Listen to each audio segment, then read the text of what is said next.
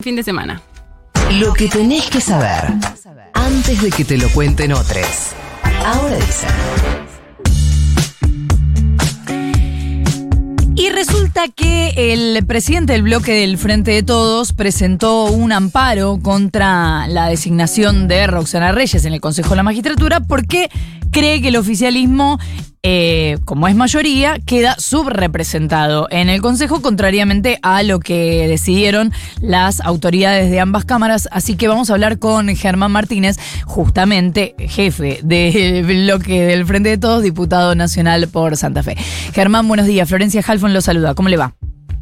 ¿Qué tal? Buen día para vos y para toda la mesa y los oyentes Futuro. Nos, nos tuteamos mejor, ¿no? No tengo ningún problema. Perfecto, nos tuteamos. ¿No hubo reunión con Sergio Massa antes de esta definición o la hubo y acordaron que cada uno hiciera eh, lo que le pareciera? No, la hubo y yo le avisé lo que iba a hacer como presidente del bloque. No, siempre. Nosotros tenemos diálogo permanente con Sergio Massa y tenemos roles institucionales distintos. Él tiene una eh, tarea como presidente de la Cámara de buscar los niveles de apoyo, de consenso eh, más importantes posibles, más elevados posibles, en función de cada una de las decisiones que tiene que tomar, insisto, como máxima autoridad de la Cámara de Diputados. Yo tengo otra responsabilidad.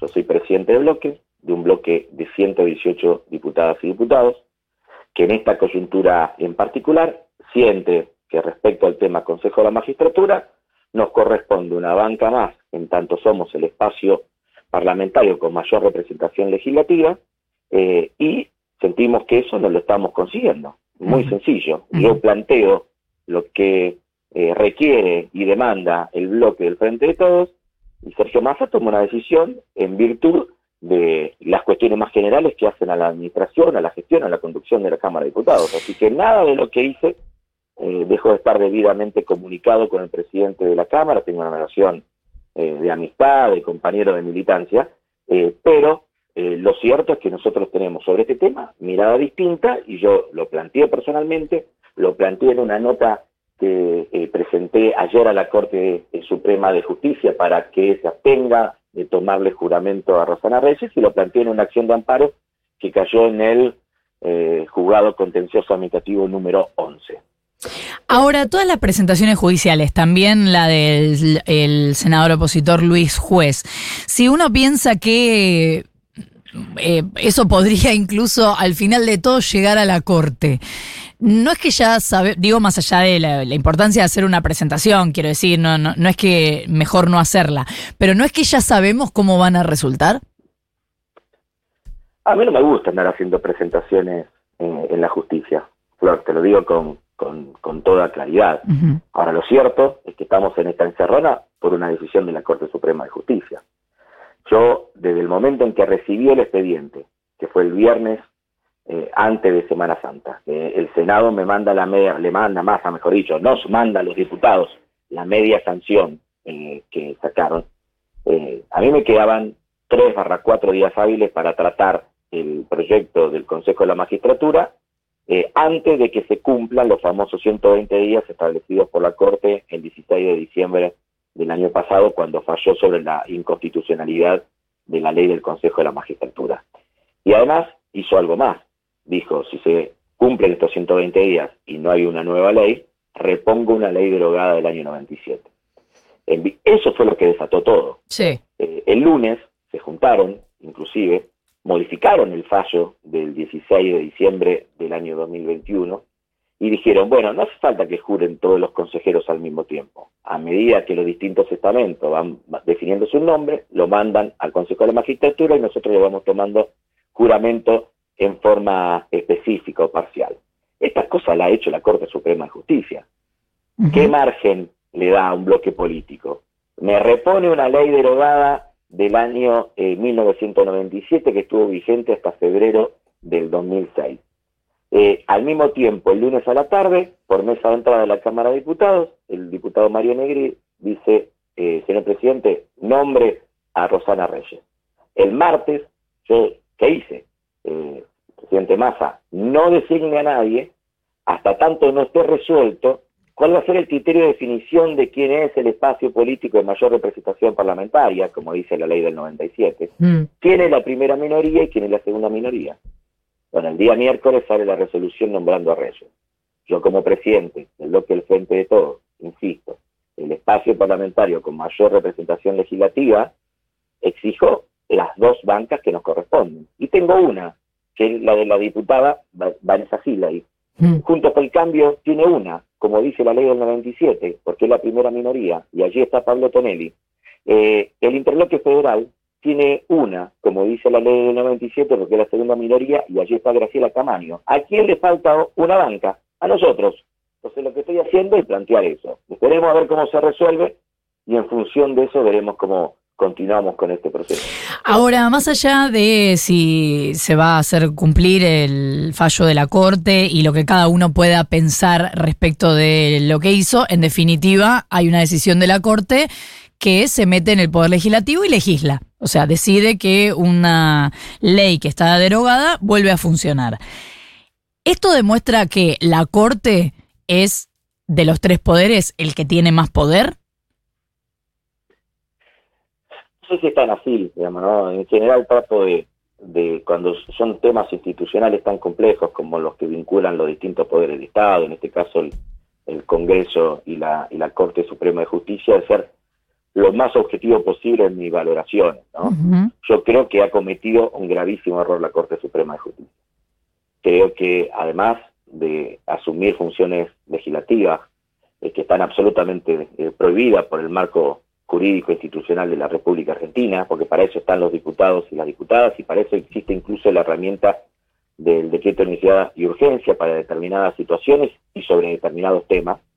Eh, la, Corte y, las instancias judiciales no tienen esta posibilidad. Entonces, me parece que es importante que dejemos en claro esta cuestión y que ha sentado un antecedente muy, pero muy negativo.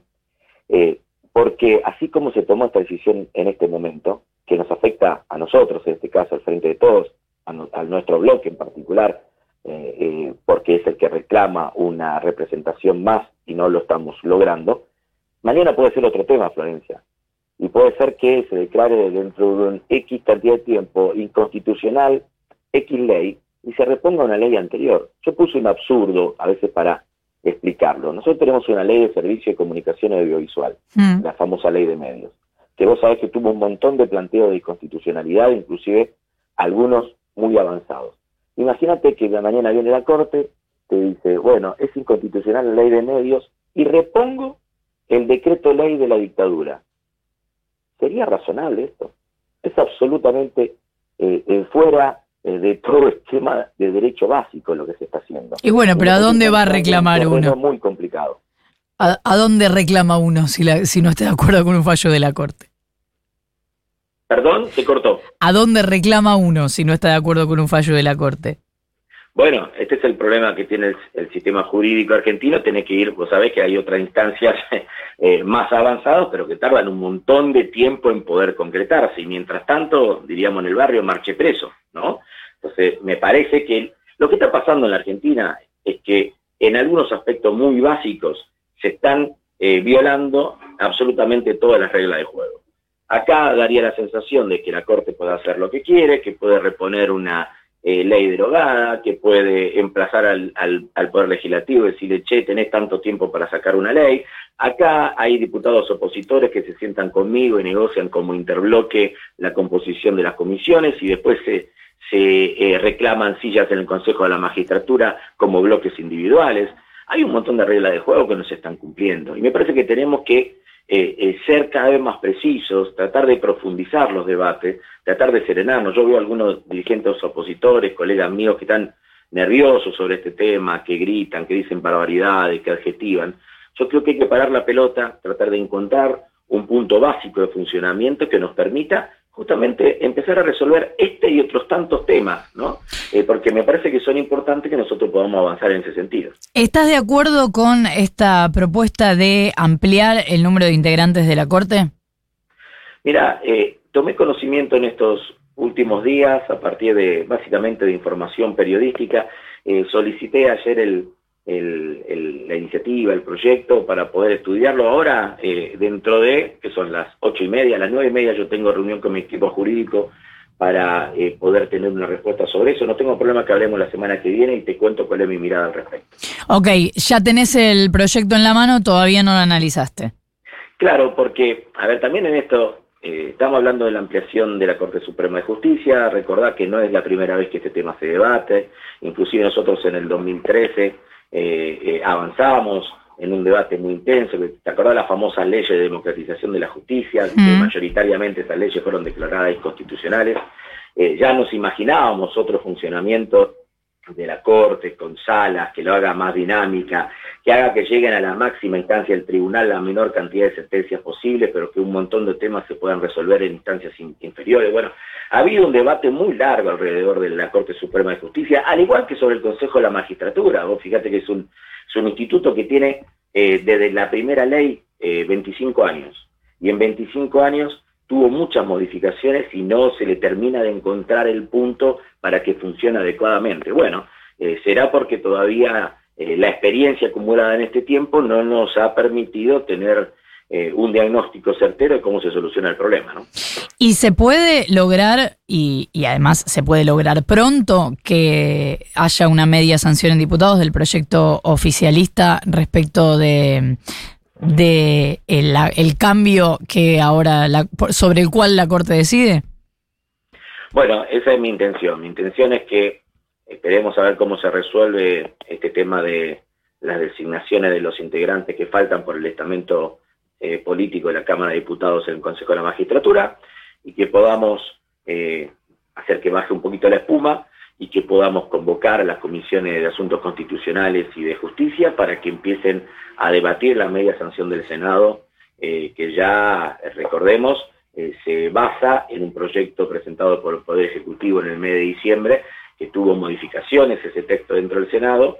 Veremos hasta dónde llegamos con el nivel de consenso en la Cámara de Diputados y lo ideal es que nosotros podamos tener un debate profundo sobre ese proyecto para ver si ese proyecto alcanza el nivel de consenso adecuado o si hay que inclusive pensar modificaciones que puedan ampliar la base de consenso. Eso te iba a preguntar porque hay una propuesta, por ejemplo, de Graciela Camaño que habla de que la Corte forme parte del Consejo pero que no la presida. ¿Se podría contemplar ese cambio?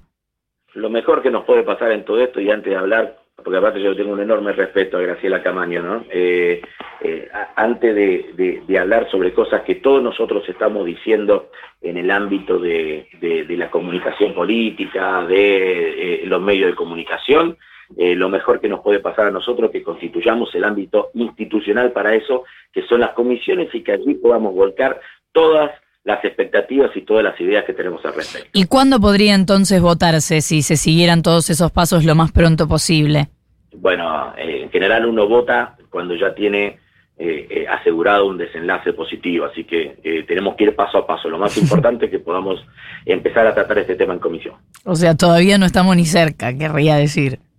No, no, no, no te digo ni que estamos cerca ni que estamos lejos. Posiblemente cerca no, porque se ha levantado tanta polvareda con estas designaciones que es necesario a veces generar un marco de tratamiento un poquito más sereno, ¿no? Y me da la sensación de que hay algunos que andan bastante nerviosos con este tema, ¿no? Entonces quizás haya que bajar un poquito, como te dije, eh, la espuma eh, y que podamos constituir eso y empezar a funcionar. ¿Cómo describirías el rol de la oposición respecto de, de, que se trate esta ley y de las modificaciones? Pues estamos hablando de Graciela Camaño, pero también está Juntos por el Cambio diciendo ya desde el vamos, incluso desde desde antes de conocerlo que no lo iban a votar?